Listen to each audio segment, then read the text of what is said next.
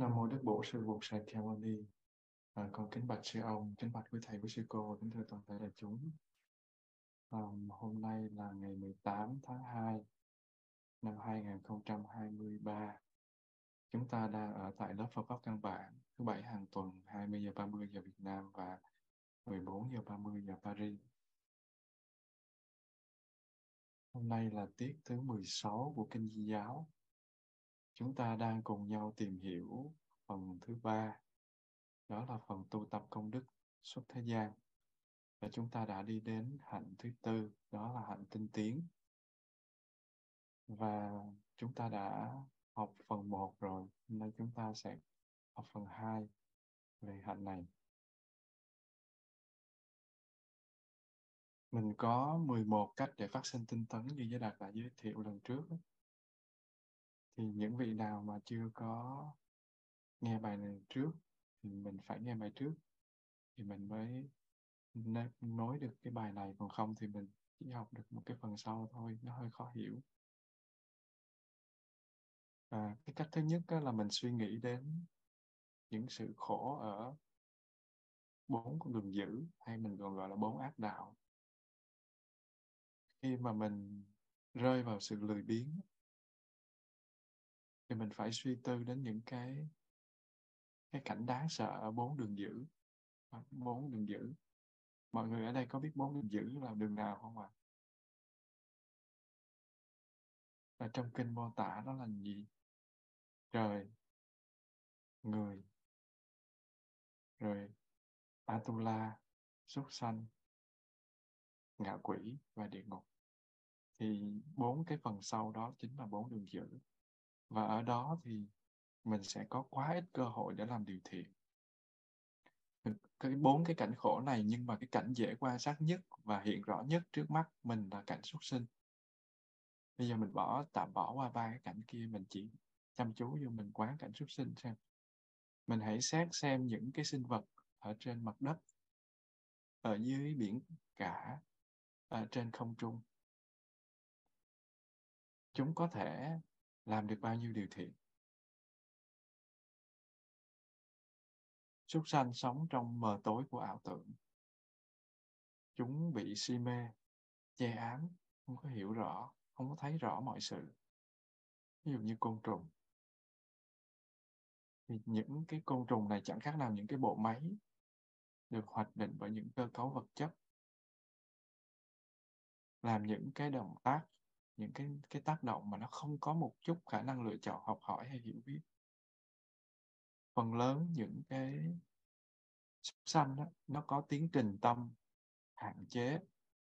Nó chỉ chủ yếu vào việc sinh tồn và truyền giống thôi. Hôm kia, khi mà Giới Đạt đi tắm, chợt trước mắt là một cái con kiến. Nó bò trên vành miệng của cái thùng chứa nước. Đây, ví dụ như đây là một cái thùng chứa nước này. Nó bò như thế này. Nó bò như thế này. Và cái thùng nó rất là to. Và nó cứ bò vòng tròn. Vì cái vành nó tròn cho nên nó cứ bò liên tục một vòng. Xong rồi Giới Đạt thấy nó bò hai vòng, ba vòng.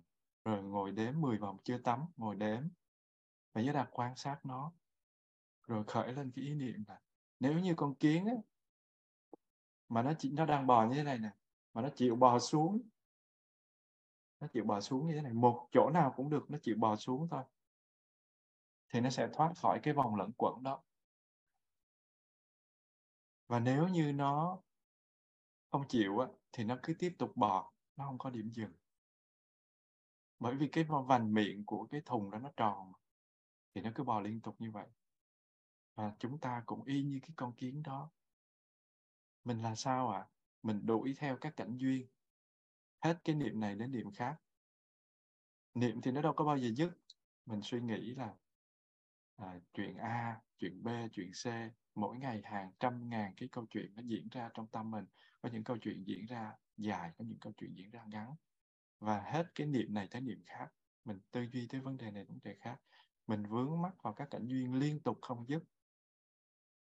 Và mình thấy rất là tội nghiệp con kiến. Mình cũng tội nghiệp mình nữa. Và mình bắt con kiến đó, mình đẻ xuống dưới đất. Mình nói ta cho mày một cơ hội, không bò vòng quanh nữa. Nhưng mà con kiến nó bò vòng vòng trên vành thùng nước, vì sao ạ? À? Nó không thấy rõ đường nó đang bò là đường vòng tròn, không có điểm đầu và điểm cuối. Không hề có điểm đầu và điểm cuối. Và chúng ta cũng chạy vòng vòng trong luân hồi cũng không có đích đến. Thì không thấy được rõ cái gì ạ? À?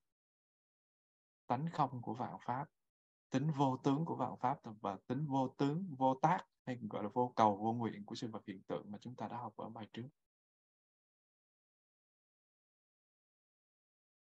Con kiến thì nó không có thấy, nhưng chúng ta có một cái đầu của con người.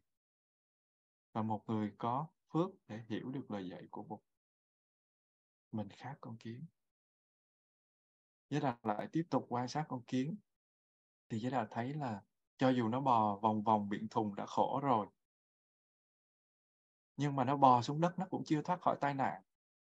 Mình đặt nó xuống đất rồi mình thấy nó vẫn bị tai nạn. Khi mà mình tắm thì chắc chắn mình sẽ làm gì ạ? À? Mình mở vòi ra, mình dội nước xuống. Chưa kể là mình quét xà bông lên trên người, quét sữa tắm lên trên người. Thì chắc chắn mình sẽ mang theo nước và sữa tắm.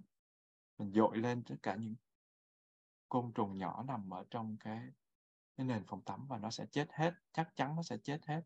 Vì nước nó giống như một dòng thác với đầy xà bông là chất độc đối với nó, dội xuống. Và Giới Đạt đi lấy cây chổi và quét nó ra trước khi dội nước. Tuy nhiên khi mình ra mình cất cây chổi vào thì từ từ mình lại thấy nó bò vào. Mình lại đi quét và mình cứ thấy nó bò vào. Cứu được con này thì lại không cứu được con kia. Mà tắm thì đó là một cái phần nhu cầu cơ thể mình buộc phải làm như thế. Như vậy mới trong một cái phòng tắm thôi mà nó đã làm như vậy. Cái chuỗi thức ăn của sinh vật nó rất là đa dạng. Nhưng mà không có loài nào có thể thay đổi được quy luật tự nhiên hết. Mỗi cá thể luôn là thức ăn cho cái kẻ săn mồi lớn hơn. Cái chuỗi thức ăn nó là một cái dãy gồm nhiều loài sinh vật. Và nó có một cái mối quan hệ dinh dưỡng với nhau. Và cái loài trước, cái loài mà đứng đằng trước là thức ăn của loài đứng đằng sau. Và mỗi loài trong chuỗi thức ăn nó là một mắt xích. Cho nên là chúng sanh vừa là sinh vật tiêu thụ mắt xích phía trước, những cái con vật nó vừa là, là sinh vật tiêu thụ mắt xích phía trước, nhưng đồng thời nó cũng là bị cái sinh vật ở mắt xích phía sau tiêu thụ. Và các chuỗi thức ăn dày đặc nó sẽ tạo nên một mạng lưới thức ăn. Ví dụ như chuỗi thức ăn là rau xanh, đến sâu, đến chim, đến rắn và con người. Hay là cỏ, hay châu chấu, rồi cóc, rồi rắn, rồi chim ưng. Mình xét một cái chuỗi thức ăn, rau xanh, sâu, chim, rắn và con người đi. Rau xanh nó bị sâu đục ăn. Và trong khi sâu lại là thức ăn mà chim nó luôn tìm kiếm. Tuy nhiên là chim là đối tượng của rắn. Và nhưng mà nếu bị rắn bắt gặp thì chim nó, nó sẽ đi đời. Và cái chuỗi thức ăn này vẫn có thể bị đảo ngược. Trong một vài trường hợp ở đoạn này thì rắn nó có thể lại là đối tượng bị tiêu diệt của một số loài chim như chim ưng, chim đại bàng chẳng hạn. Và con người là sinh vật ăn những loài đứng ở phía trước trong cái chuỗi thức ăn này. Đó là mình xếp một chuỗi thức ăn nhỏ bé trong vô vàn chuỗi thức ăn khác nhau. Và mình tổng hợp số lượng vô cùng khổng lồ của các chuỗi thức ăn không thể nghĩ bàn đó để làm nên một thứ gọi là tổ hợp chuỗi thức ăn tự nhiên. Mọi người có xem phim khoa học về các loài động vật không ạ? Nó rất là kinh khủng. Xem thì rất là thích, nhưng mà xem xong thì rất là chán ngán và rất là thấy kinh khủng cho cái thế giới tự nhiên này. Như vậy, có thể nhận thấy rằng là cái chuỗi thức ăn này là một ví dụ để minh chứng cho sự sinh động của các hoạt động thế giới tự nhiên. Nó đang từng ngày, từng ngày diễn ra xung quanh chúng ta.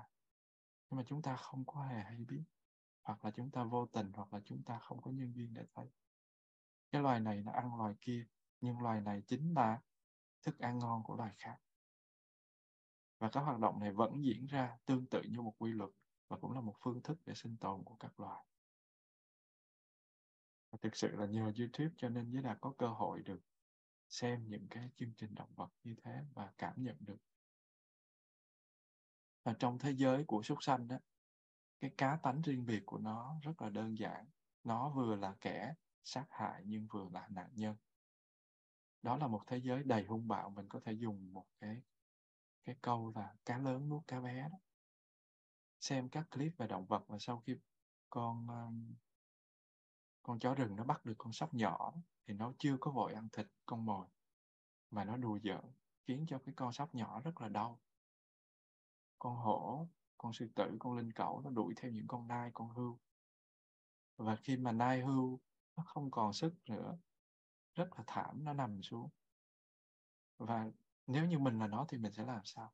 Và sư tử nó nhâm nhi cái lưng, nó cắn trên cái lưng của con đó và nó ngồi nó nhai. Và trong khi người ta còn sống nhăn răng chứ người ta đã chết đâu. Nó chưa có chết, nó không thể kêu la vì nó không còn sức để làm như vậy nữa. Nó vừa đau, nó vừa điếng, nó vừa sợ. Tinh thần của nó tan nát trước khi chết. Rất là kinh khủng. Đặt vào cái cảnh đó mình không biết mình sẽ xử lý như thế nào. Mình hãy nghĩ đến nỗi sợ hãi và vọng tưởng trong tâm của những cái loài đó, trong những điều kiện bất nhân, tàn nhẫn và thiếu tình thương này. Mặc dù đó là những động vật thôi, nhưng mà mình thấy nó rất là kinh khủng.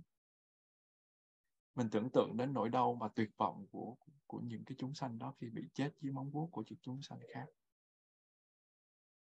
Chết trong đau đớn tận cùng. Và cận tử nghiệp hay là cái tâm lúc chết ấy, nó quy định phần lớn cuộc sống tương lai. Nhưng mà làm sao súc sanh có thể thoát khỏi sự sợ hãi có mặt ở trong chúng được? Như thế làm sao súc sanh có thể dễ dàng tái sanh một kiếp sống tốt đẹp được? Lấy đâu ra? Cho nên suy tưởng như thế này sẽ giúp cho mình tinh tấn. Súc sanh có thể làm việc nghĩa không? Nó có nhưng mà nó rất là hiếm. Chúng có thể giữ được giới không? Ai mà thích làm súc sanh, làm con này con kia, con rùa chẳng hạn, nó có giữ được giới không? Nó có thể sống đời sống đạo đức không? Nó vô cùng khó, nó vô cùng hiếm hoi. Chắc là chỉ có những cái bậc Bồ Tát lịch kiếp á, làm thú để hoàn thành những ba la mật thôi. Tại vì phải trải qua tất cả các cảnh duyên để mà mình có thể hoàn thành các ba la mật để thành một Đức Phật. Nói chi đến việc hành thiền, làm sao chúng có thể làm được? Muốn hít thở như sư ông dạy, hít được không? Thở được không? Làm thế nào để chúng hiểu cái cách kiểm soát và phát triển tâm cho tới thuần thục? Thực sự là một điều hãi hùng, thực sự là một cái điều rất là đáng sợ. Và nghĩ khi nghĩ đến đời sống trong đó chỉ chứa phần lớn sự bất thiện thì người ta sẽ phát sinh tinh tấn. Đó là một cái cách để phát sinh sự tinh tấn. Thứ hai là mình suy nghĩ đến cơ hội làm người. Cái chuyện này Giới Đạt hay quan tâm và hay quán chiếu và cũng hay nói cái vấn đề này lắm. Loài người mình chỉ có trên tám tỷ con người trên hành tinh này thôi. Hiện tại là như vậy. Và chỉ là một con số vô cùng nhỏ bé đối với các loài khác. Chỉ riêng loài kiến thôi, thì trái đất mình có ít nhất là hai mươi triệu tỷ tỷ con kiến. Có nghĩa là hai mươi triệu nhân một tỷ nhân một tỷ. Như vậy so với loài kiến thôi thì số lượng con người trên trái đất này bằng bao nhiêu ạ? À? một phần hai phẩy năm triệu. Tỷ. Tức là cứ hai phẩy năm triệu tỷ con kiến thì mới có khả năng tìm ra một con. Vậy thì để tính hết tất cả các loài mà không phải chỉ trừ loài kiến, thì để có một con người mình phải biết bao nhiêu tỷ tỷ tỷ tỷ chúng sanh mới có một hữu tình là con người. Mọi người làm toán thì tính ra là khả năng để một con người bình thường trở thành một người giàu nhất thế giới trong tám tỷ con người nó còn dễ hơn tỷ tỷ lần so với một chúng sanh tái sinh thành một con người.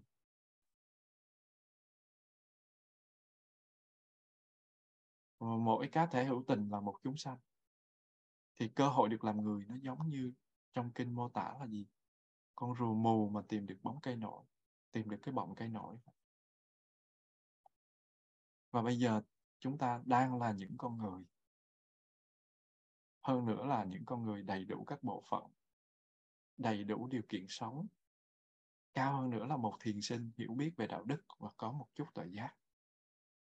Đây là cơ hội tốt. Tại sao mình lại phí thời giờ để mình lười biếng?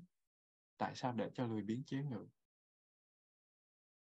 Hãy tưởng tượng kiếp sau mình làm một con thú thì mình không có bao giờ phát triển được những yếu tố giác ngộ hết. Đó chỉ là một sự mơ ước không bao giờ xảy ra. Cho nên là ta không có được phung phí thời giờ, và chính vào giờ phút này là chúng ta phải cố gắng. Và chúng ta có được cơ hội quý báu để gặp giáo Pháp. Đó là những lời dạy của Bụt, của Thầy, của Tổ. Mình đã có cái tài sản quý giá của Bụt rồi. Một cái bảo vật không có gì sánh bằng hết. Thì mình không nên bỏ qua những cơ hội này để tiến bước trên con đường, giúp cho mình thu nhận được những phần tinh túy của giáo Pháp. Và chúng ta có thể tự mình chứng ngộ bốn thánh đạo, những cái thánh quả và Niết Bàn, thành một cái bậc giác ngộ. Ta phải dũng cảm tinh tấn vì không dễ dàng đi trên con đường giải thoát này. Nếu mà mình nỗ lực kiên trì thì mình sẽ đạt được thành quả lớn lao. Và nếu mà suy tư theo cách này thì tinh tấn sẽ phát sinh và mình sẽ nỗ lực hành trì để đạt đến được mục tiêu là mình thấy rõ chân lý. Đó là cách thứ hai. Mỗi người có mỗi cách. Giới Đạt chỉ đưa ra, ra những cái cách thức rồi ai hợp duyên theo cái nào, và có cách khác thì sử dụng miễn sao mình phát triển tinh tấn là được. Cái thứ ba, đó có thể là suy nghĩ đến những bậc giác ngộ đã đi trên con đường này. Thí dụ như là mình là giáo viên, mình rất là tự hào về cái ngôi trường mình dạy. Và khi mà mình có con cái học trong ngôi trường đó, đó à, mẹ dạy ngôi trường đó, hay mình có anh chị học sinh xuất sắc học vào cái ngôi trường đó, thì khi mình vô vô trong trường đó, người ta sẽ nói à, cái này là em của con bé này kia nè, em của cái thằng cu nọ nè, là học rất xuất sắc, thì mình rất là hãnh diện. Và đi trên con đường của những bậc giác ngộ, đây là một cái con đường trong sáng tốt đẹp, và chư Bụt và các vị học trò quá khứ của các ngài, những vị A-la-hán và những vị thánh nhân tiếp theo đã đi trên con đường này. Và nếu mình muốn cùng đi trên con đường thánh thiện này thì mình phải tinh tấn, kiên trì với cái phẩm hạnh trang nghiêm và quyết tâm mạnh mẽ. Và đây là con đường của những vị anh hùng, những bậc vĩ nhân, không phải của những kẻ biếng nhác, những kẻ nào trốn tránh thế gian, trốn nợ nần lôi kéo, hay là những kẻ thất tình thất chí thì thôi đừng có mơ cái con đường này. Và các bậc tiền bối đã đi trên con đường này có rất là nhiều hạn. Có vị thì sinh từ nơi cao sang quyền quý, cuộc sống thì đầy đủ vật chất. Có vị thì sống trong bần hà cơ cực, bị rất là nhiều sự áp bức. Và thường thì chư Bụt và chư Thánh là những cái kẻ mà có đầy đủ sức khỏe, có đầy đủ tiện nghi, sanh trưởng trong các gia đình giàu có sung túc. Cho nên là nếu các ngài tiếp tục đời sống thế tục, thì các ngài cũng sẽ có một cuộc sống đầy đủ về phần vật chất. Nhưng mà các ngài thấy được sự trống rỗng vô vị của thế gian, mang cái hoài bão thành tựu hạnh phúc cao hơn, vượt ra ngoài những cái lạc thú tầm thường thấp kém. Cho nên các ngài đi trên con đường này. Và cũng có những người khác sinh trưởng từ một cái nơi khiêm nhường hơn các vị đấy. Họ ý thức được là sự áp chế của xã hội hay là của những cái người lãnh đạo, hoặc là để chống lại những khổ đau của trần thế. Và họ có cái tầm nhìn xa hơn những người bình thường. Họ muốn nhổ tận những cái gốc rễ đau khổ, chứ không có phải là làm dịu bớt đau khổ hay là trả thù đời. Họ không có cái tâm đó. Và những người này họ đã mạnh dạn bước trên con đường dẫn đến nơi thoát khổ. Đó là hai dạng người. Và Bụt dạy rằng là sự cao thượng không tùy thuộc vào giai cấp xã hội. Bụt nói rằng là không có giai cấp trong nước mắt cùng mặn và máu cùng đỏ. Có nghĩa là đã là con người, cùng có máu, cùng có nước mắt thì không có giai cấp. Mà nó tùy thuộc vào phẩm chất bên trong. Nó như thế có nghĩa là ai cũng bằng ai. Cái bằng đó không có đúng. Tại vì một người họ nỗ lực, họ tu tập tinh tấn, họ làm những cái việc phước thiện, họ có được những cái đạo đức. Thì mình không có thể so sánh với những người mà chuyên làm những việc bất thiện hạ người được. Nó là hai đẳng cấp khác nhau. Như vậy mình không có giai cấp, nhưng mà đẳng cấp thì nó có, nó tùy thuộc vào gì? Bản chất bên trong của mỗi người. Và tất cả chư Bụt và chư Thanh Văn đã có cái tinh thần cao thượng, mong muốn đạt được những hạnh phúc, những cái thanh, thanh cao lớn lao, vượt ra khỏi cái hạnh phúc chật hẹp và không bền vững của thế gian. Thế gian có hạnh phúc chứ, nó không có là vô lý, không có thì người ta chạy theo để làm cái gì. Nhưng mà hạnh phúc của thế gian là hạnh phúc không bền vững. Bởi vậy các ngài đã rời bỏ gia đình đi trên con đường dẫn đến Niết Bàn. Và đó là con đường cao thượng, không phải là con đường dành cho những kẻ bướng bỉnh, có những kẻ lười biếng, những người bỏ cuộc. Mình phải nhắc nhở là những cái bậc thanh cao lỗi lạc đi trên con đường này thì mình cũng phải cố gắng đi trên con đường mà các ngài đi đi theo, mà các ngài đã đi qua. Và Bụt Sakyamuni cũng đi trên cái con đường này theo dấu chân của các chư Bụt trước mà thôi. Và mình không thể đờ đẫn lười biếng chảy thay, mình ì ạch một chỗ như vậy được. Mình phải đi với tinh thần hết sức cẩn trọng và vô ý, có nghĩa là không sợ hãi. Và đây là một cơ hội để mình trở thành người của một gia đình cao thượng. Có ai muốn trở thành gia đình của Bụt không? Bao gồm những thành viên xuất chúng. Trong đó không có thành viên, không có xuất chúng. Ai cũng xuất chúng và đi trên con đường quý báu thanh cao. Và mình nên tự chúc mừng là mình đã có cơ hội làm việc này. Ai cũng có cơ hội. Những người như mình đi trên con đường này, họ đã giải thoát rồi. Mình cũng vậy. Mình cũng sẽ giải thoát. Mình cũng sẽ giác ngộ như họ. Và Bụt chưa bao giờ nói rằng các người sẽ không bao giờ giải thoát cả. Bụt đều nói rằng là tất cả chúng ta đều có một cơ hội. Ai cũng bằng. Có ai mà đứng trên đỉnh của vũ trụ và nói rằng là tất cả mọi người đều có thể giống như mình? Chưa từng có một người ngoài Bụt. Mà đó là Bụt nói thiệt chứ không phải dụ dỗ. Không có dụ dỗ. Bụt không có rảnh để dụ mình cái điều đó. Và nhờ mình suy tư như trên thì mình sẽ có sự tinh tấn và đưa đến mục đích Niết Bàn.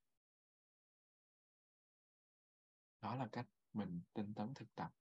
Bây giờ mình đi qua cái cách thứ tư. Trước khi đi cách thứ tư thì xin cô thỉnh một tiếng chuông cho mọi người buông thư.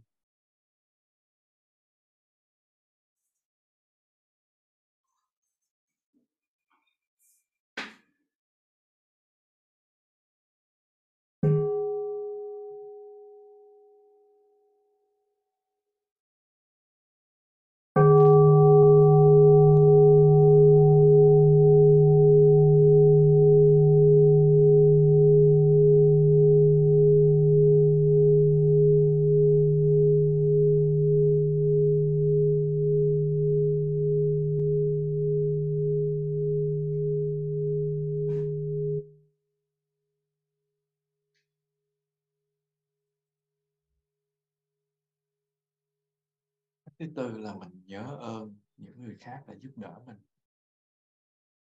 Cái phương tiện thứ tư là phát sinh tinh tấn là mình tôn trọng và biết ơn những người và những nhân duyên đã góp phần để mình có một đời sống thánh thiện.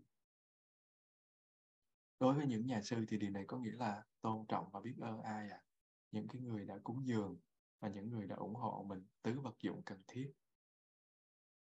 Bốn món vật mà mình gọi là mình gọi là tứ vật dụng cần thiết cúng dường cho chư tăng đó là gì? Đồ ăn uống, quần áo, thuốc men và dụng cụ để sinh hoạt. Ngày xưa là dụng cụ để trải thiền tọa như mùng mền luôn, vân vân. Để mà chư tăng có đủ phương tiện thực tập hành đạo giải thoát. Không phải chỉ biết ơn vào lúc mình được dâng cúng đâu. Có nghĩa là cúng là mình biết ơn, sau đó là mình phủi ơn. Mà mình phải luôn ý thức rằng sự ủng hộ hay là sự hỗ trợ của kẻ khác là giúp mình có thể tiếp tục hành trì một cách tốt đẹp. Còn đối với thiền sinh cư sĩ thì cũng tùy thuộc vào sự hỗ trợ của người khác bằng nhiều cách. Cha mẹ, bạn bè đã giúp mình, hoặc giúp tài chánh, hay là thay mình coi sóc công việc để mình rảnh rỗi mình đi thiền.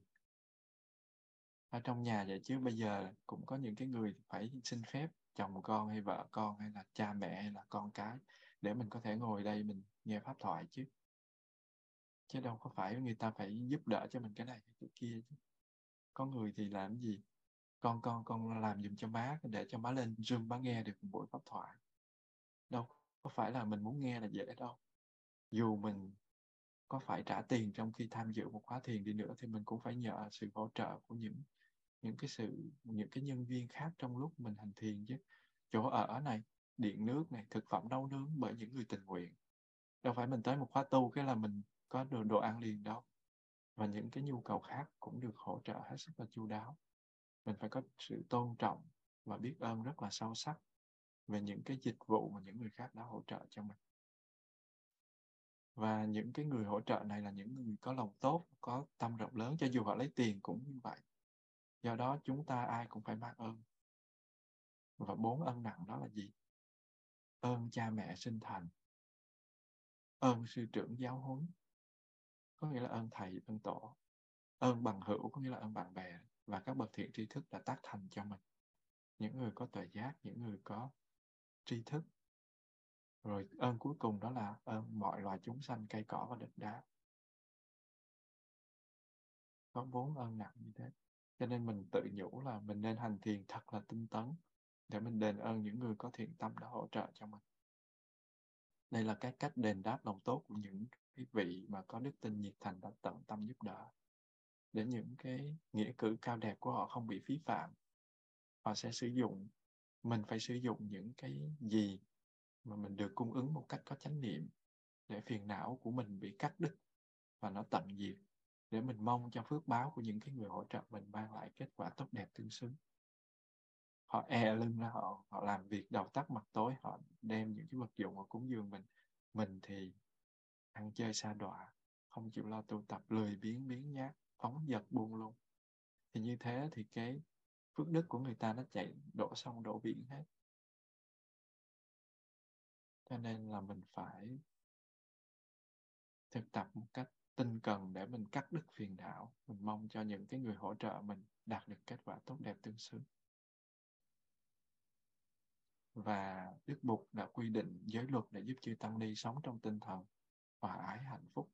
Và một trong những cái điều giới này cho phép chư Tăng Ni nhận lãnh các cái vật dụng do thí chủ cúng dường, cho phép chư Tăng Ni nhận của tín thí, không phải là để chư Tăng Ni sống đời sống xa hoa. Tứ vật dụng do thí chủ cúng dường gồm những cái thứ như đồ ăn, chỗ ở, thuốc men, y phục, vân vân, nhằm mục đích là giúp chư, chư Tăng Ni có đủ duyên để diệt trừ phiền não.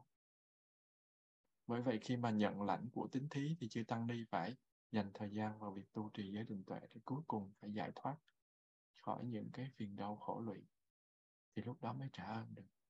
Và mình có thể suy tư rằng là chỉ có thể tu trì tinh tấn mới có thể đền đáp được lòng tốt các vị hỗ trợ thôi, ngoài ra không có khả năng gì hết.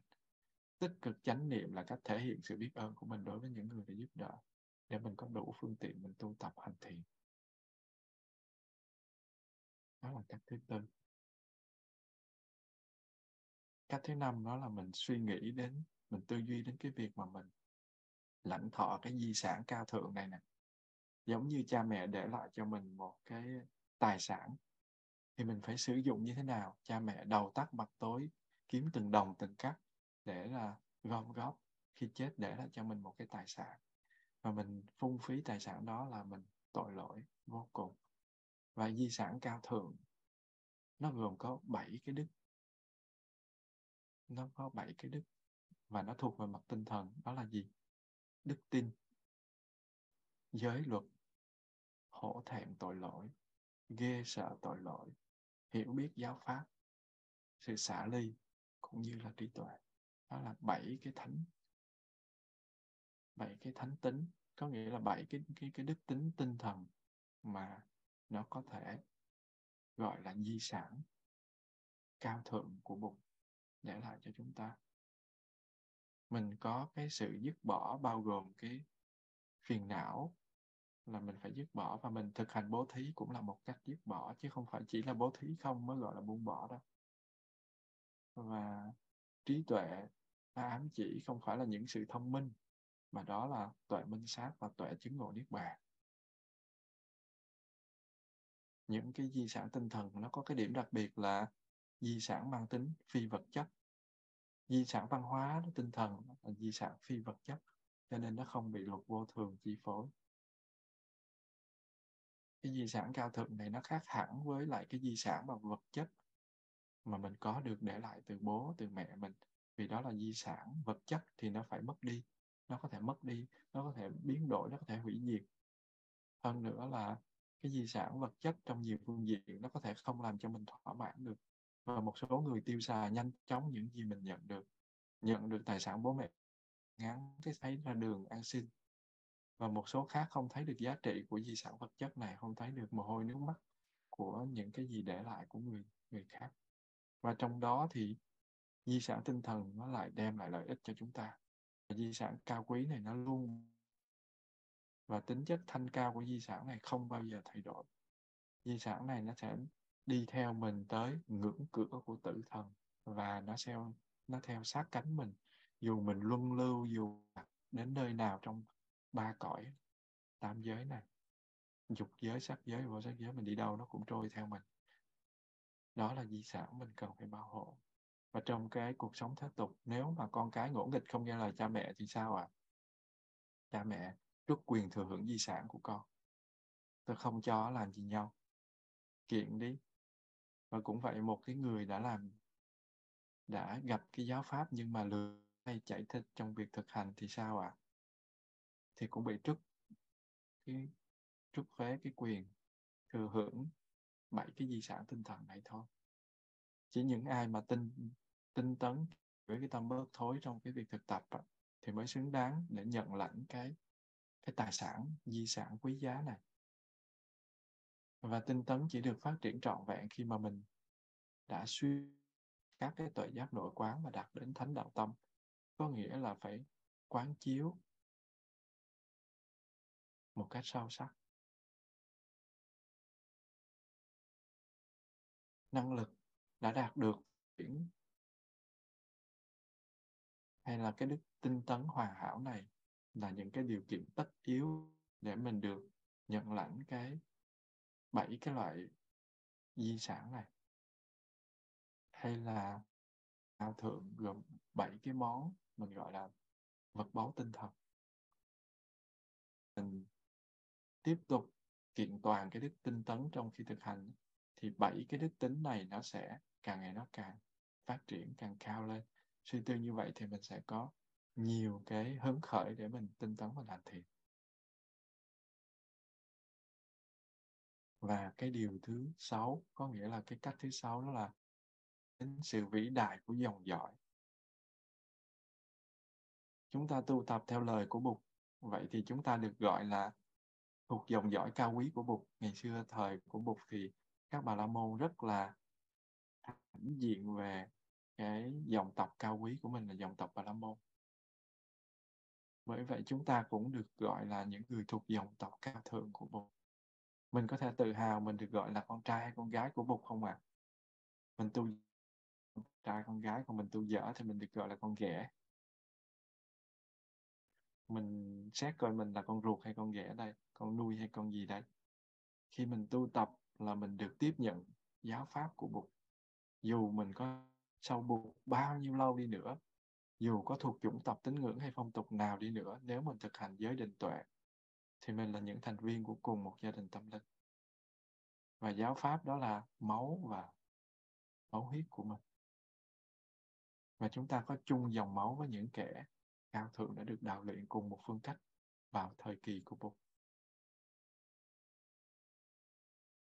Chúng ta hãy tinh tấn thực hành, phải biết vâng lời, tôn kính và sống theo lý tưởng cao cả vĩ đại của cái dòng này. Cái dòng dõi Sakya mà dòng dõi Sakya của Bụt, chứ không phải cái dòng dõi Sakya của cái dòng tộc trước khi Bụt thành đạo đâu nhé. Nếu xem Bụt là một người cha lành của mình, thì những cái người đi trước giống như Ngài Xá Lợi, Ngài Mục Kiệt Liên, những cái người con xuất sắc của Bụt được xem là gì ạ? À? Là anh chị của chúng ta trên con đường giải thoát. Nghe oách sanat chưa? Những bậc thánh mà chỉ là anh chị của mình thôi. Anh chị của chúng ta trong thời kỳ của Bụt còn tại thế là những người có sự chăm chỉ và họ rất là can đảm. Họ không bao giờ thối bước hay đầu hàng. Họ luôn luôn cố gắng cho tới khi hoàn toàn thoát khỏi mọi đau khổ. Và vì chúng ta là con cháu của cái dòng dõi cao quý này cho nên mình phải luôn tận lực. Mình cố gắng hoàn thành những lý tưởng. Mình không nên chùn bước hay đầu hàng trước phiền não và nghiệp chướng. Thuộc cái dòng dõi này là như vậy. Có những người ấy, sinh ra ở những cái gia tộc, những hoặc là những cái gia đình có truyền thống về âm nhạc. Bố mẹ là rất là nổi tiếng, con cái cũng đi theo nguyên cả một dàn mấy đời luôn. Và họ rất là hãnh diện khi họ là con của ông bà kia, vốn là nhạc sĩ này hay là ca sĩ nọ. Cách thứ sáu. Và cách thứ bảy nó có liên quan đến cách thứ sáu, đó là mình suy tưởng đến cao quý của người bạn đồng tu.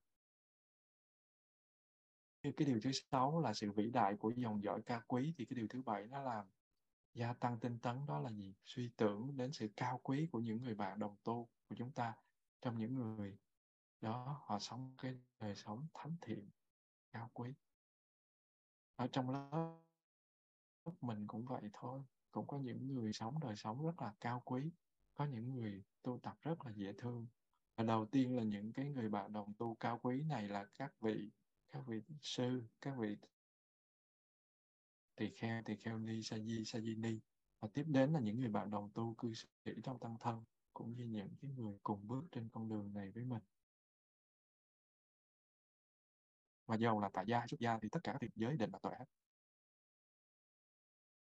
Và là một cái thiền sinh thì mình cũng giữ giới hạnh y như những vị học trò của Bụt lúc mà ngài còn tại tiệt. Đó là các ngài giống như ngài Sariputra, ngài Xá Lợi Phất, ngài Moggallāna, ngài Mục Kiệt Liên, ngài Ca Diếp chẳng hạn.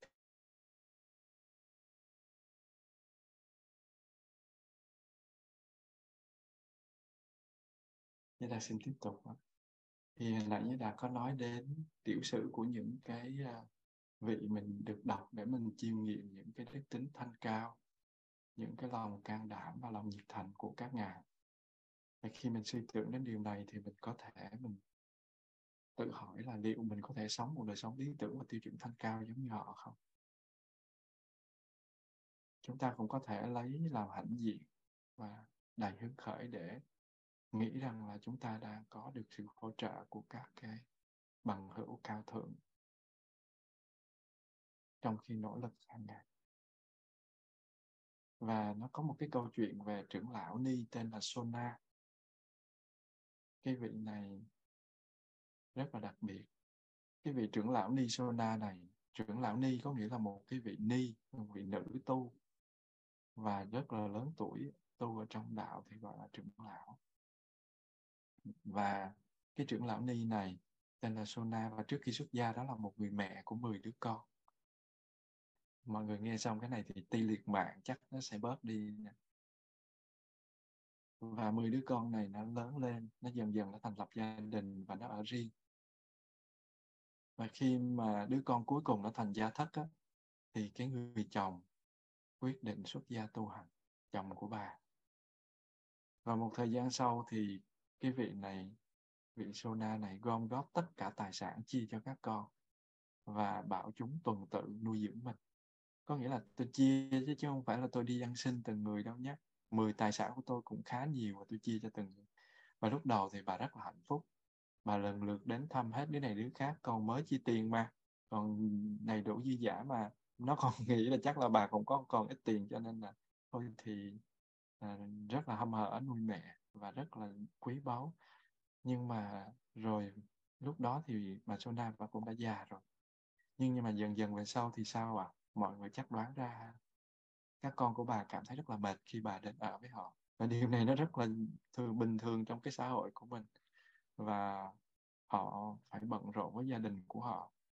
Và các con dâu, con rể thì thường than vãn, tỏ vẻ khó chịu và miễn cưỡng mỗi khi bà đến thăm. Ở đây có ai như thế chưa? Và khi mà thấy mình bị hất hủi, thấy mình bị đối xử thiếu tình thương đó, thì đương nhiên bà đâm ra buồn chán. Và bà nhận ra rằng là mình có một đời sống không có thanh cao, không có thoải mái một tẹo nào. Mình tưởng vậy thôi chứ không có. Và có lúc thì bà nghĩ đến cái chết. Khi hết tiền rồi đâu còn nhiều tiền nữa. Nhưng mà bà thấy đây là phương pháp không thỏa đáng. Tại chết thì cũng chẳng giải, giải quyết được gì. Thế là bà quyết định đi đến chùa xuất gia.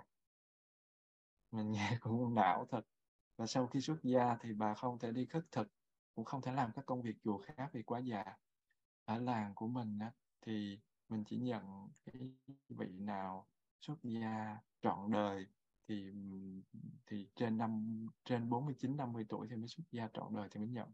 Còn nếu xuất gia năm năm thì không có nhận. Chỉ từ ba mươi lăm tuổi trở lại thì mới nhận thôi. Nhưng mà những người già đi vào làng Mai thì cũng khổ lắm. Tại vì thực sự ra như sư cô Cảnh Nghiêm biết đấy, đó là mình cùng theo các em học hành như xưa. Lớn thì bảy mấy tám mươi gì cũng đi tụng kinh, đi ngồi thiền, rồi cũng phải ngồi pháp đàm, cũng phải vân vân và vân vân như mọi người. Và thế là sức khỏe của mình mà nó kém một cái thì nó cũng rất là khó khó chịu. Mặc dù không ai nói mình gì hết, cũng rất là khó khăn. Cho nên đó là hàng ngày thì cái vị vị sư Sona này chỉ giữ nhiệm vụ là nấu nước cho các vị ni sư trẻ. Và giàu là, là già yếu nhưng mà cái vị này rất là thông minh, may là như vậy. Và nghĩ đến hoàn cảnh của mình thì bà tự nhủ là mình chẳng còn cái, cái tuổi thọ bao nhiêu, mình không sống được bao nhiêu, mình phải lợi dụng cơ hội này để mà tích cực hành thiền. Và mình không để mất một giây nào hết.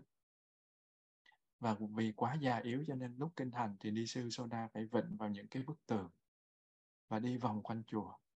Đi, chứ không phải được như mình để cứ đi từng bước thông thả đâu. Và lúc mà kinh hành trong rừng ấy, thì cái vị này chọn cái nơi nào mà có cây mọc gần nhau á, để mà mình đi từ cây này qua cây khác, mình vịnh cho nó dễ, chứ không thôi giữa đường mà các cái cây nó xa quá té một cái là đột quỵ mất. Và nhờ những cái chuyên cần tinh tấn với quyết tâm dũng mạnh thì cuối cùng vị này cũng đắc. À, này. Bắt chưa? Mình mà già như thế mà mình đắc thôi cũng ráng mà làm tu. Và chúng ta có thể thấy rằng là sự vô ơn của những cái đứa con của bà Sona đó là một cái duyên tốt để bà Sona giác ngộ. Không có những đứa con đó thì thôi bà cũng nó cũng nuôi cho bà, vỗ béo bà xong rồi bà cũng đi một đời.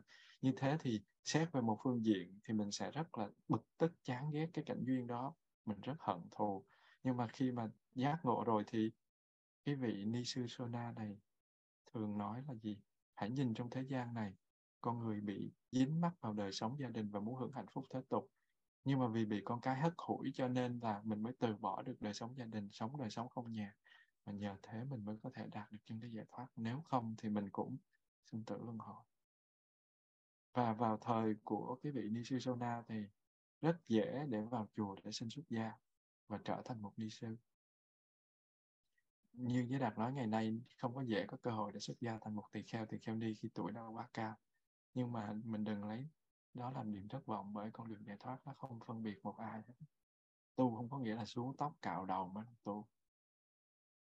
Nhưng mà khi mà nghe qua cái câu chuyện này thì mình thấy là ồ, mình có nhiều cơ hội lắm đây. Cho nên là mọi người nào mà có tâm ti liệt, có nghĩa là mình cảm thấy khinh thường bản thân mình, thì hãy cố gắng lên. Và cái thứ tám đó là tránh xa cái người biếng nhác. Cách thứ, cách thứ tám là tránh xa biếng nhác. Có những cái người không có thích mở mang tâm trí. Họ chẳng muốn tự thanh lọc tâm mình. Họ chỉ muốn ăn, muốn ngủ và muốn chơi theo ý của mình thôi. Họ chẳng khác nào con trăn sau khi nuốt con mồi, nó nằm bất động đó hàng giờ để mà nó tiêu hóa thức ăn. Như vậy thì làm sao mình có thể hứng khởi để đẩy mạnh cái tinh thần tinh tấn khi mà thân cận với những người này? Cái câu gần mực thì đen, gần đèn thì sáng nó đâu có phải là để cho để không nói không không. Mình cần phải tránh những cái việc nhập nhóm với những kẻ biếng nhác chạy thay này. Mình tránh xa những hạng người này thì mình có thể bước được một bước tích cực để mình triển khai hạnh tinh tấn. Còn mình ở với những người lười biếng, ngày nào mình cũng thấy họ, sao tinh tấn nổi. Người ta nói là đi trong sương lâu ngày rồi, nó không ướt, nhưng mà đi lâu, thời gian lâu giờ rồi chứ quên, thì nó sẽ nó sẽ thấm ướt. Và nếu như mình thấm ướt bởi những cái bất thiện thì thì, thì tiêu. Đó là cái thứ tám. Và ngược lại với cái thứ tám là cái thứ chín. Đó là làm bạn với những người siêng năng. Mình tránh những người không siêng thì bây giờ mình đi tìm những người siêng. Bây giờ là mình bước thêm một bước nữa để mình thân cận với những thiền sinh tinh tấn kiên trì trong cái việc đào luyện tinh thần và cái việc nỗ lực hành thiền. Thì nó sẽ phát sinh tinh tấn. Giống như trong lớp, đó, các cái buổi thịt, các buổi pháp đàm, mọi người làm gì ạ? À? Phát biểu. Và trong lớp mình có rất là nhiều người qua rất nhiều giai đoạn, tôi rất là tích cực chia sẻ những cái sự thực tập của mình mà gây cảm hứng rất là lớn. Và có những người họ tiến bộ là nhờ những cái người đó. Và kể cả như Giới Đạt chia sẻ mà thấy mọi người chia sẻ những sự tiến bộ của mình, cảm thấy e, e ngại quá, thấy cảm, dùng cái từ hơi thô là nhục quá, xong cũng lết lết theo. Thì mình được hưởng rất là nhiều, bởi vì cái sự tinh tiến đó nó tạo ra nguồn năng lượng rất là lớn. Và cái người bạn siêng năng tinh tấn ở đây đặc biệt được đề cập đó là những cái vị thiền sinh trong những cái khóa thiền. Nhưng mà thực ra thì mình có thể thân cận với những người có nhiệt tâm trong cái sự tu tập, về kiên nhẫn, chịu đựng, quyết tâm, tinh cần chánh niệm trong từng giây phút và kiên trì ở mức độ cao. Và một người mà để hết tâm trí vào việc phát triển tinh thần thì họ chú trọng đến sức khỏe của tâm. Và đó là những người bạn rất là tốt để cho mình thực tập, mình nói theo. Và trong những cái khóa tu hay những khóa thiền hoặc những lớp học, mình có thể noi theo những cái thiền sinh gương mẫu. Nhớ là thiền sinh gương mẫu nha, chứ đừng có thấy người ta lười biếng cái mình nói ô mình vậy là cũng ngon rồi. Mình có thể nhìn cung cách và việc thực hành của họ, mình bắt chước. Mình có thể ngang bằng hay vượt cũng được, không có cần thiết phải là đi theo sau họ làm gì. Thấy họ để phát triển thôi, và điều này giúp cho mình phát triển chính bản thân. Và mình sẽ tập nhiễm theo, nhưng mà nhiễm theo thói quen tinh cần, chứ không phải nhiễm theo thói quen xấu của họ. Mình theo cái gương của những người này để mình tạo ra sự tinh tấn cho mình. Và dưới đây là thấy là trong lớp mình những cái gương đó rất là nhiều. Và nhiều lúc đó, Giới Đạt muốn nghỉ ngơi một chút xíu và lười, muốn nói thôi tôi, tôi, tôi, tôi nhiều năm quá rồi, có những năm tôi dạy miệt mài, tôi chia sẻ miệt mài quá, và tôi cũng hôm nay tôi muốn nghỉ ngơi một tí xíu. Nhưng mà những cái người đó họ đi học, họ tinh cần quá, và những cái câu nói rất là bình thường của những người tinh cần là nói, thầy có biết không, rất là nhiều người đang chờ nghe. Và nhiều khi một một cái câu nói hoặc một cái lời giáo pháp của Bụt mình chuyển đến cho họ, họ phát triển rất là, là, là tốt, và họ có thể lan tỏa rất là nhiều. Tại sao vì một chút lười của mình mà để bao nhiêu sự sự, sự tu tập của họ nó, nó biến trễ? Mình có thấy mang tội không? Cho nên nghe như thế tự nhiên cái mình cũng phải vực dậy tinh thần, rồi cũng ráng bấm bụng, rồi cũng phải đi soạn bài, rồi cũng phải tư duy quán chiếu và chia sẻ. Thì đó là cách thứ chín. Còn hai cách nữa. Cách thứ mười đó là mình kiên trì, mình hướng tâm vào việc phát triển tinh tấn. Cái cách tốt nhất để mình phát sanh tinh tấn là mình hướng tâm vào cái việc phát triển tinh tấn. Giống như mình học chánh tinh tấn trong cái bát chánh đạo, hay là tinh tấn ở trong thất giác chi, vân vân, thì mình phải làm gì? Mình phải hướng tâm đến cái tinh tấn đó. Mình nói là làm thế nào để tinh tấn. Và chìa khóa của việc thực hành này là mình phải đề ra một quyết tâm. Nếu như mình nói là tôi muốn cưới cái cô đó, thì thích cái cô đó thì, thì, thì phải theo đuổi chứ, phải chạy tò tò theo chứ. Tôi muốn học, có một cái bằng để, để ra làm việc, thì mình phải học bốn năm, bảy năm gì chứ. Cho nên là khi mình nói là tôi muốn tu tập giải thoát, thì mình phải đề ra một quyết tâm. Đó là mình sẽ cố gắng chánh niệm trong từng giây từng phút. Đương nhiên, chưa chắc mình đã thực hiện được ngay từ lúc ban đầu. Nhưng mà tôi không để cho cái tâm phiêu bồng của tôi nó trượt khỏi cái đề mục khi tôi đi đứng nằm ngồi. Tôi sẽ cố gắng hết sức có thể. Và tôi không để một phút giây chánh niệm nào bị vứt bỏ hết. Bụt và các vị thánh, các vị chân sư, đó, họ không nói một lời nào, họ không làm một hành động nào, họ không tư duy một điều gì mà nó dư thừa hết. Nó không dư một chút nào hết. Mình làm những hành động dư, cười cười, nói nói, vẫy vẫy, thậm chí chia sẻ pháp nó cũng dư thừa nữa. Nhưng họ không để một cái câu nói nào dư thừa, một câu nói nào ra là có chánh niệm một câu nói đó, một hành động nào là có chánh niệm một hành động đó, không có dư, không có thừa. Cho nên mình ráng phát một cái tâm là tôi không để một phút nào, cái một phút giây chánh niệm nào nó bị vứt bỏ cả. Và nếu như mà không có tinh cần mà lại bất cẩn, thiếu thận trọng, hoặc có tinh thần đầu hàng chủ bại, thì cái việc hành thiền của mình nó bị tan rã ngay từ phút đầu. Mình nói thôi cái này khó quá, thì làm sao mình có thể thành tựu được? Ngay từ lúc đầu, mình làm một lần không được thì mình làm hai lần, hai lần không được thì ba lần, ba lần không được thì bốn lần. Khi Giới Đạt chia sẻ pháp thoại, hay Giới Đạt chia sẻ dạy tiếng Việt, hay là dạy toán cho con nít cũng vậy, nó không được thì Giới Đạt làm một lần nữa, không được thì phải làm cho được. Mỗi phút giây mình phải vun bồi bằng sự dũng cảm tinh tấn này. Và mình phải có một cái nỗ lực tinh cần bền bỉ. Mỗi khi mình lười biếng, mỗi khi cái lười biếng nó lẻn vào, thì dù chỉ trong một phút giây thôi, mình phải chụp ngay cái lười biếng đó, đẩy nó ra ngoài. Lười biếng là một trong những cái yếu tố mà nó phá hoại lớn lao nhất trong việc hành thiền, trong việc tu tập. Mình có thể loại trừ nó bằng cái đức tin, tinh tấn, bao gồm là can đảm, bền bỉ, chịu đựng và kiên nhẫn. Mình phải lao vô trong cái chữ tinh tấn để mình, mình, mình thực tập thôi. Và đó là cái cách dễ nhất mà là khó nhất. Và một cái cách cũng rất là hấp dẫn nữa, đó là suy tư đến cái ân đức. Xin lỗi cả nhà.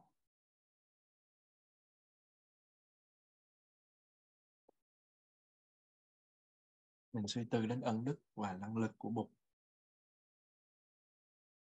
Cái cách này với một số người thì sẽ rất là tuyệt vời, Ví dụ như trong lớp mình có những cái vị tôn quý sư ông, coi sư ông giống như là một, một bậc thánh, coi như là một đức bụt. Và cái tấm lòng vô cùng to lớn thì nó rất là có lợi. Nếu mình đi đúng đường nó vô cùng có lợi. Tại vì khi mà mình thương quý một cái người mà một cái người đó hoàn hảo, một cái người đó trong tâm của mình hoàn hảo không một vết nhơ, thì tâm mình nó sẽ phát lên một cái năng lượng rất là dũng mãnh. Và mỗi người mình cũng, cũng cần có một cái sự nương tựa đó. Nhưng mà mình đừng có bám víu theo một cái cách không khôn ngoan. Đương nhiên mình trân quý, nhưng mà mình phải học hỏi tất cả các cái, cái pháp nào mà nó đem lại hạnh phúc an lạc cho mình. Và cái chỗ nào có kim cương hộp xoàn là lượm, chứ không có nói là tôi chỉ lượm những bức tranh cổ, hay tôi chỉ lượm những cái uh, tiền đô la thôi, euro tôi không lượm. Cái đó là phí. Cho nên á, mình khi mà mình có một cái người mà để làm gương giống như Bụt á, thì mình thấy là ân đức và năng lực của Bụt rất lớn. Mình suy tưởng đến cái cách này giúp cho mình phát triển tinh tấn. Cái công ơn của Bụt rất là lớn, đó là cái người đã khám phá ra và dạy cho mình con đường giải thoát. Không có Bụt là không có, không có những cái con đường giải thoát, không có hạnh phúc thực sự trên thế gian này. Và cái đức tính vĩ đại của Bụt được biểu thị qua bảy lần trái đất rung chuyển, chắc mọi người cũng đã từng đọc. Quả đất rung chuyển lần đầu khi là một vị Bồ Tát giáng sanh vào lòng Phật mẫu. Khi mà mình thấy một cái người thương của mình đó, thì tâm hồn mình nó có rung động không ạ? À? Có chứ. Mình thấy một cái việc gì nó nó nó cảm gây cảm xúc lớn thì tâm hồn mình cũng chấn động luôn. Và như thế thì cái quả đất này nó cũng nên chấn động bởi vì một cái người vĩ đại như vậy. Quả đất nó rung chuyển lần thứ hai khi nào ạ? À? Khi Thái tử Siddhartha rời bỏ cung điện để tìm đường cứu khổ. Và nó rung động lần thứ ba khi là cái vị Thái tử, hay mình còn gọi là Bồ Tát ấy, cảm, cảm thắng được ma vương. Rung động lần thứ tư là chứng quả Bụt, chứng quả Vô Thượng Chánh Đẳng Chánh Giác. Rung động lần thứ năm là khi Bụt chuyển Pháp Luân, hay gọi là nói bài pháp đầu tiên. Rung động lần thứ sáu là khi Bụt trở về trái đất sau ba tháng giảng dạy vi diệu pháp cho cho mẹ tại cung trời Đạo Lợi, khi bà, bà, bà tịch thì bà sanh lên đó. Và quả đất rung chuyển lần thứ bảy chắc chắn là khi Bụt Niết Bàn. Bảy lần trái đất rung động. Mình hãy nghĩ đến cái trí tuệ thâm sâu và cái lòng từ bi của Bụt. Biết bao nhiêu chuyện tiền thân nói đến những cái ba la mật hoàn hảo. Ba la mật là những cái hạnh, có sáu cái hạnh ba la mật: trì giới, nhẫn nhục, tinh tấn, thiền định, trí tuệ, bố thí, vân vân. Và một cái vị Bồ Tát phải trải qua biết bao nhiêu thời gian để hoàn thành mục tiêu của mình. Và ba la mật có nghĩa là bố thí tới rốt ráo, trì giới tới rốt ráo, chứ không phải bố trì giới giống như mình là trì giới bình thường.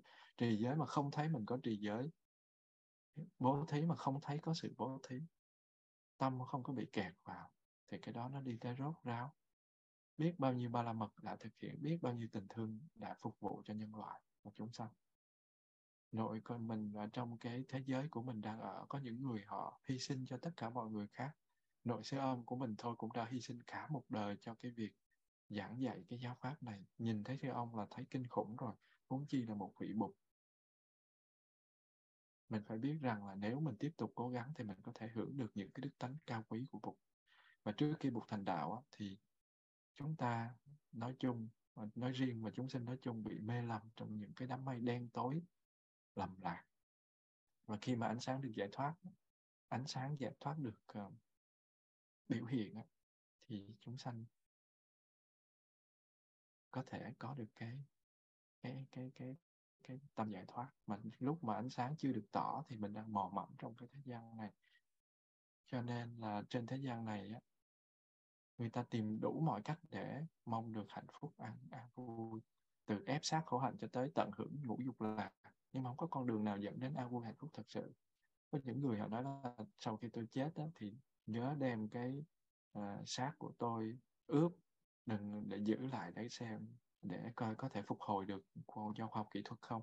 Có người thì đang còn sống sờ sờ đó, bệnh thôi, xong rồi cũng trả một số tiền khổng lồ để mà đông, đông đặt cơ thể lại, đông lạnh cơ thể lại, để mà sau khi uh, chờ tới khoa học kỹ thuật để làm phát triển cái con người đó trở lại. Đó là những chuyện không tưởng.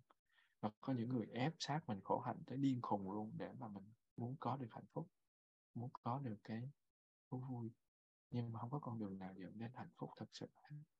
Và chỉ có một mới tìm ra con đường giải thoát để đưa đến cái hạnh phúc gọi là hạnh phúc lâu dài thôi. Thì chúng ta là những cái người phải nói là đại phước đức đi trên cái con đường giải thoát. Mặc dù không phải là xuất gia nhưng mà đi trên cái con đường này thì từ từ nó cũng tới đích thôi. Vậy thì mình còn chần chừ gì nữa mà mình không có không có đi. Trong một cái tiền kiếp của Bụt á, thì Bụt là một ẩn sĩ tên là Sumedha. Và đây là một câu chuyện xảy ra vào A Tăng Kỳ thời Bụt Nhiên Đăng Dipankara. À, có nghĩa là một vị Bụt thông thường là à, trải qua rất là nhiều A Tăng Kỳ và các đại kiếp. Một A Tăng Kỳ là vô lượng vô số năm. Giống như là có một, uh, một cô tiên ở trên trời bay xuống dưới trần gian một trăm năm một lần, quét lên một cái khối đá mười sáu cây số vuông, mười sáu mét khối, và quét một trăm năm, quét một lần bụi thôi, một lần bụi trên khối đá, quét tan khối đá đó là một A Tăng Kỳ. Thì như thế, câu chuyện này nó xảy ra vào một thời gian là một A Tăng Kỳ vào thời của Bụt Nhiên Đăng. Và cái đạo sĩ Sumedha này thấy rõ được sự đau khổ của chúng sanh trong cái vòng mê tối, đang trông chờ sự xuất hiện của một bậc giải thoát. Cho nên là Ngài thấy chúng sanh cần phải được hướng dẫn để qua bờ bên kia. Và cho nên là Ngài muốn từ bỏ sự đắc đạo thánh quả mà Ngài có đủ khả năng đạt được ngay trong kiếp sống. Có nghĩa là gì? Phật thì có rất là nhiều dạng. Dạng Đức Phật chánh đẳng chánh giác như là Bụt Sa Ca Mâu Ni của mình. Rồi có những cái vị gọi là độc giác Phật. Có nghĩa là họ tự giác ngộ nhưng mà họ không cứu độ nhiều chúng sanh. Cái, cái khả năng cứu độ của họ là ít.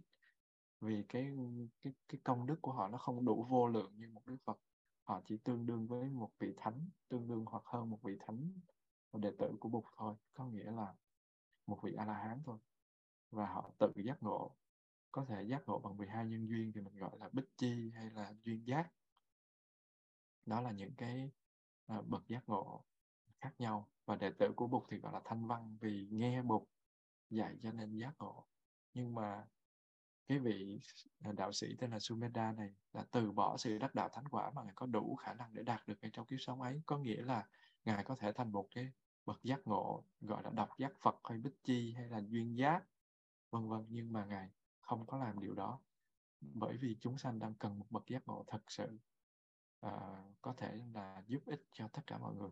Thì trong cái hạnh của sư ông Làng Mai đây cũng là một bậc Bồ Tát, cũng làm trong một cái hạnh đó giác ngộ cho tất cả mọi người. Mà nhiều khi quên luôn cả sức khỏe của mình. Và từ đấy thì à, mình quay lại với cái câu chuyện của đạo sĩ Sumedha. Thì Ngài đã từ bỏ đắc đạo. Và từ đó thì Ngài phải trải qua bốn A Tăng Kỳ và một trăm ngàn đại kiếp. Để họ kiện toàn, để Ngài kiện toàn cái ba la mật. Sáu cái ba la mật đó để trở thành một cái, một cái vị Bụt chánh đẳng chánh giác. Và thực sự với năng lực của, năng lực của một vị chánh đẳng chánh giác thì Ngài sẽ hướng được vô số chúng sanh được giải thoát mà không phải chỉ một mình Ngài.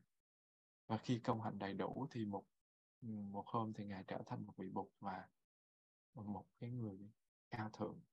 Thì muốn trở thành một vị Bụt thì Ngài đã kiện toàn ba sự thành tựu, đó là thành tựu cái nhân, có nghĩa là nguyên nhân để thành tựu, thành tựu quả và thành tựu sự phục vụ.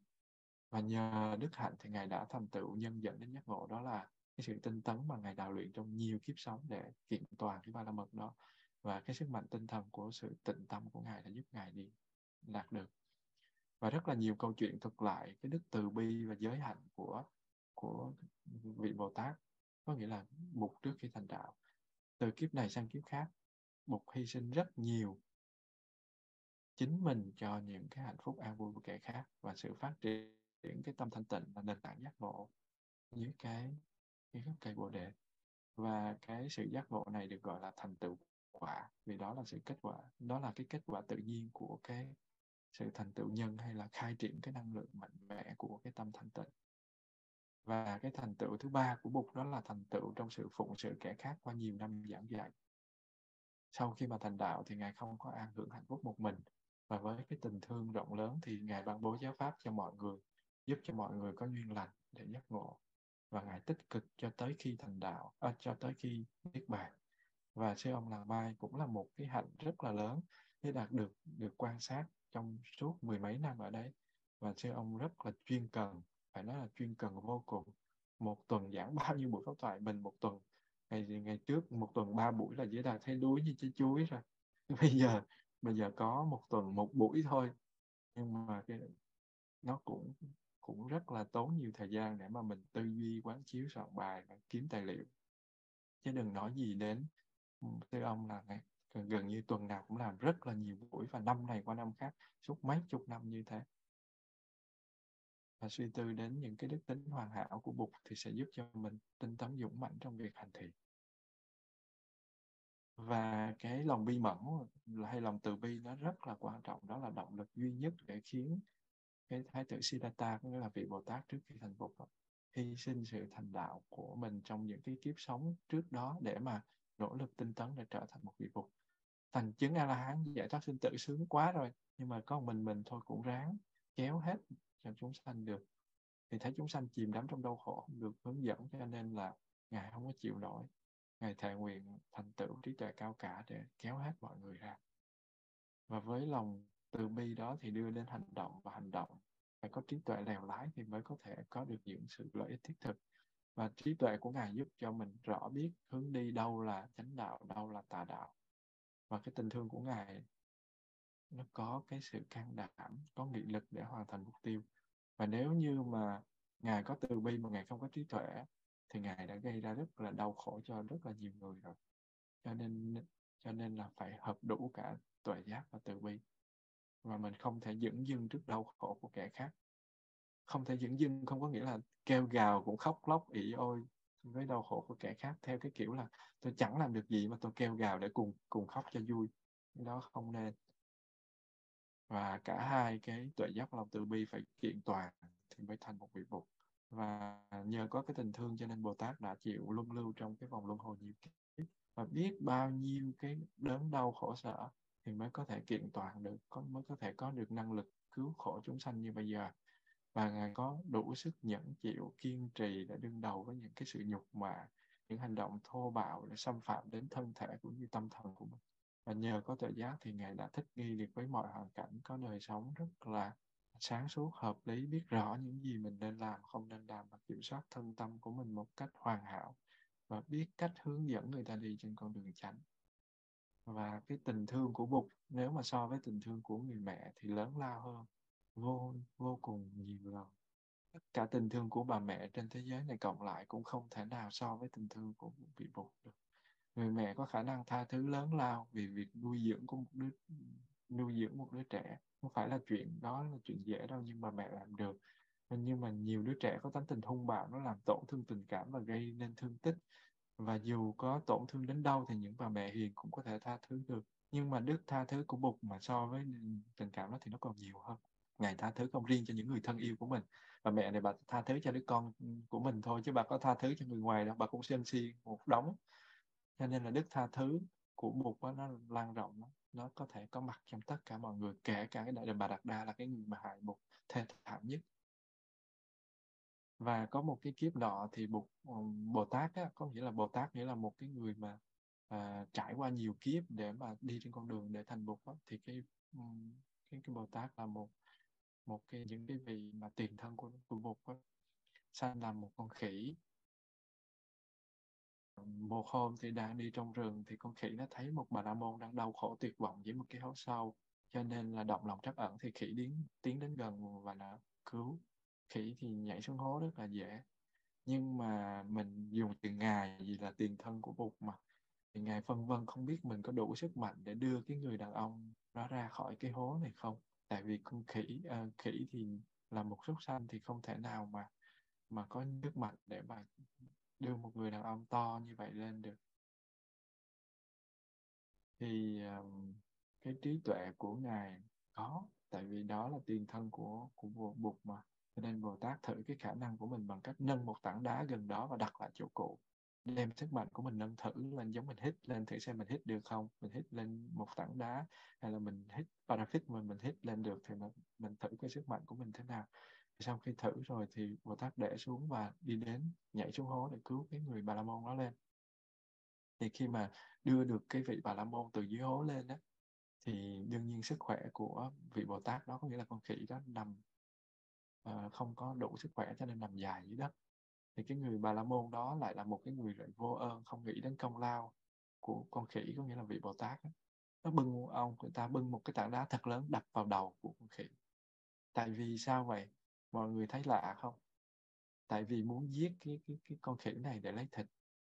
Tỉnh dậy đói quá và thấy thấy con khỉ thì là thấy mình gần chết rồi, cho nên đó là mình phải đập vô đầu để mình lấy thịt mình ăn. Thì Bồ Tát tỉnh dậy và sau khi thấy mình gần chết thì Ngài hiểu biết mọi sự, nhưng mà Ngài không tức giận. Đó là sự hiểu biết của cái tinh thần tha thứ. Thì Ngài nói với Bà La Môn rằng là ta đã cứu ngươi, tại sao ngươi lại giết ta? Ngươi thử nghĩ xem ngươi làm như vậy có nên hay không? Thì nói xong đó là Bồ Tát đuối sức muốn tắt thở, không biết nói bằng ngôn ngữ gì thì mình không biết, nhưng mà trong kinh diễn tả như vậy. Thế nhưng mà Bồ Tát không hề oán giận cái người Bà La Môn mà lại lo cho y. Thì cái vị Bồ Tát này tự nhủ đó. Đó là những cái câu chuyện tiền thân do Bụt kể lại, cho nên là uh, những câu chuyện đó, uh, thí dụ như Bồ Tát tự nhủ thì đó là Bụt, Bụt kể lại. Thì không biết là mình không biết mình chết đi thì người Bà La Môn này có thể thoát khỏi khu vườn này không? Với cái tình thương tràn đầy đó thì cái vị Bồ Tát đó cắn răng chịu đựng, dồn hết sức để đưa người Bà La Môn kia ra khỏi khu vườn dày đặc, khu rừng dày đặc đó. Và gió thì dường như là ngừng thổi, cây rừng thì im lìm bất động và chim thì ngừng hót. Và vị Bồ Tát đó kiên trì lê lê từng bước chân để đem cái vị đó ra, và máu từ vết thương của Ngài rơi từng giọt từng giọt trên đường cho đến khi đi ra khỏi khu rừng và vị Bồ Tát đó trút hơi thở cuối cùng. Và đất trời rung chuyển, thác nước đổ ầm ầm, bay mù nổi lên, nó thương tiếc cho cái sự ra đi của một cái, cái tấm lòng như thế. Và ngay khi còn là một con khỉ thì tình thương của của tiền thân của Bụt đã tràn đầy như vậy. Cái tình thương nó vô cùng rộng lớn. Mình tưởng tượng cho đến lúc mà bây giờ Bụt công hạnh đã viên mãn rồi, trở thành một vị Bụt rồi, thì tình thương nó sẽ bao la đến đâu được. Và trải qua vô số kiếp thực hiện lý tưởng Bồ Tát, hoàn thành Ba La Mật, thì kiếp cuối cùng Ngài sinh ra là một cái vị Thái tử ở Trung Ấn Độ, và Ngài chịu đựng thử thách trước khi khám phá ra cái con đường cao thượng. Và nhờ cái con đường này cho nên Ngài trực nhận sâu xa về ba cái đặc tính vô thường, không dukkha và vô ngã của các cái hiện tượng giới. Và nhờ thực hành thâm sâu thì Ngài lần lượt vượt qua các cái tầng thiền, đạt được tuệ giác và cuối cùng thành một cái bậc A-la-hán hoàn toàn thanh, um, tham sân si là không còn, và trở thành một cái vị A-la-hán chánh đẳng giác, không hiểu mọi sự, mọi sự, mọi vật. Và khi mà thành đạo thì Bụt được gọi là thành tựu quả. Thành tựu nhân thì đây là thành tựu quả. Và sự thành tựu này đưa đến kết quả của sự hoàn thành những nguyên nhân và những điều kiện mà Ngài đã vun bồi từ nhiều kiếp. Và không, sau khi mà trở thành Bụt thì Ngài không có quên lý tưởng, Ngài đã, đã quyết tâm theo và thực hiện qua nhiều A Tăng Kỳ. Và kể từ lúc Ngài còn là một cái vị đạo sĩ tên là Sumedha. Và mục đích chính yếu của hành trình gian khó và lâu dài của Ngài là để làm gì? Giúp cho mình, giúp cho chúng sanh vượt qua biển khổ. Cho nên khi thành đạo thì rất là nhiều công hạnh từ bi và tuệ giác được Ngài vun bồi, và dựa trên hai đặc tính quan trọng là từ bi và trí tuệ, cho nên là Bụt đã giảng giảng giáo pháp suốt hơn bốn mươi lăm năm cho đến khi Ngài nhập diệt. Và mỗi ngày thì Bụt chỉ nghỉ có hai tiếng đồng hồ thôi. Thực sự ra khi nghe như thế này thì mình cảm thấy ghê, ghê gớm, nhưng mà nghĩa là biết có những vị họ chỉ nghỉ một ngày có hai tiếng đồng hồ thôi, họ rất là khỏe mạnh. Và họ dành thời giờ để phụng sự giáo pháp, phụng sự chúng sanh, để hưởng an vui bằng nhiều cách. Không cần phải vào thời của Bụt, họ cũng có những người đã đang làm như thế. Và trước giờ cuối cùng từ giả thì Bụt còn độ cho một cái tu sĩ ngoại đạo tên là Subatra, ông Thuần Đà. Giác ngộ, um, giác ngộ giáo pháp cao thượng để trở thành một cái vị A-la-hán. Ông quên mất tên.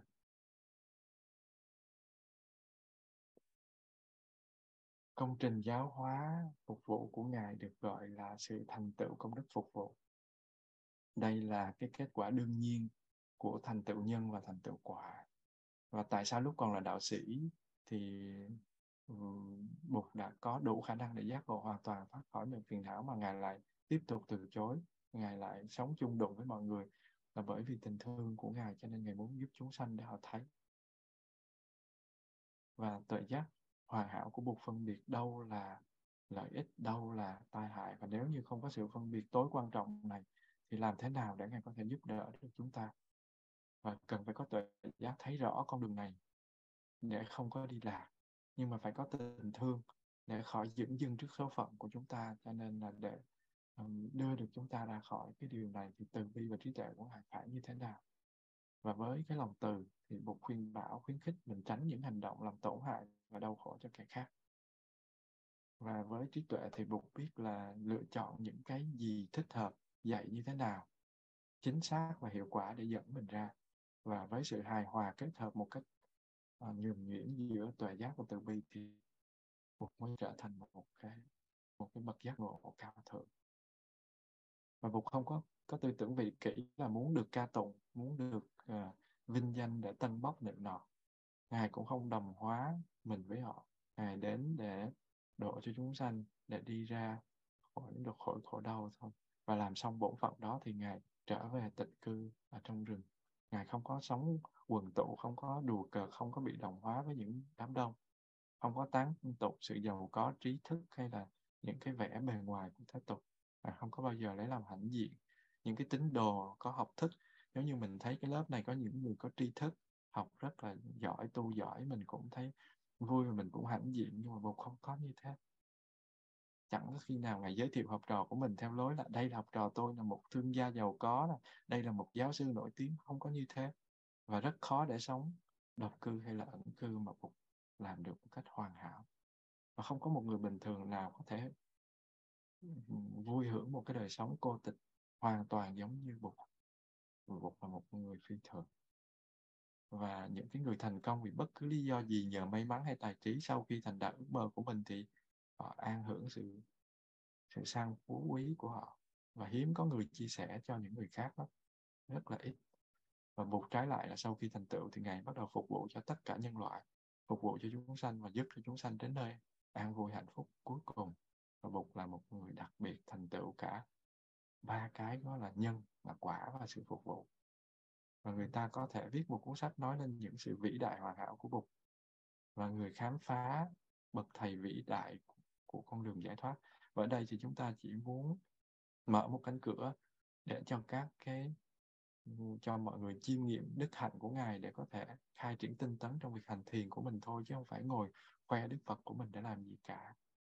Chiêm nghiệm sự vĩ đại của Bụt thì mình sẽ có cái lòng kính mộ và quý mến, và mình sẽ cảm thấy sung sướng hân hoan có cơ hội để đi trên con đường mà Đấng Cao Thượng đã khám phá và dạy dỗ. Và dĩ nhiên là mình phải hiểu rõ là đi trên một cái con đường như thế này thì mình không thể ngu muội, ù lì, ngốc nghếch và hay biến nhát được. Và hy vọng rằng cái sự tinh tấn phát sinh trong ta qua mỗi hay là toàn thể mười một cách trên này nó có thể làm cho mọi người nhanh tiến đến đạo giải thoát và cuối cùng nhổ được tận gốc rễ của sự trói buộc. Và cầu mong cho mọi người đầy sự hứng khởi và đầy can đảm mạnh mẽ và sự kiên trì để đi trên con đường này cho tới đích cuối cùng. Và kính cảm ơn đại chúng đã lắng nghe.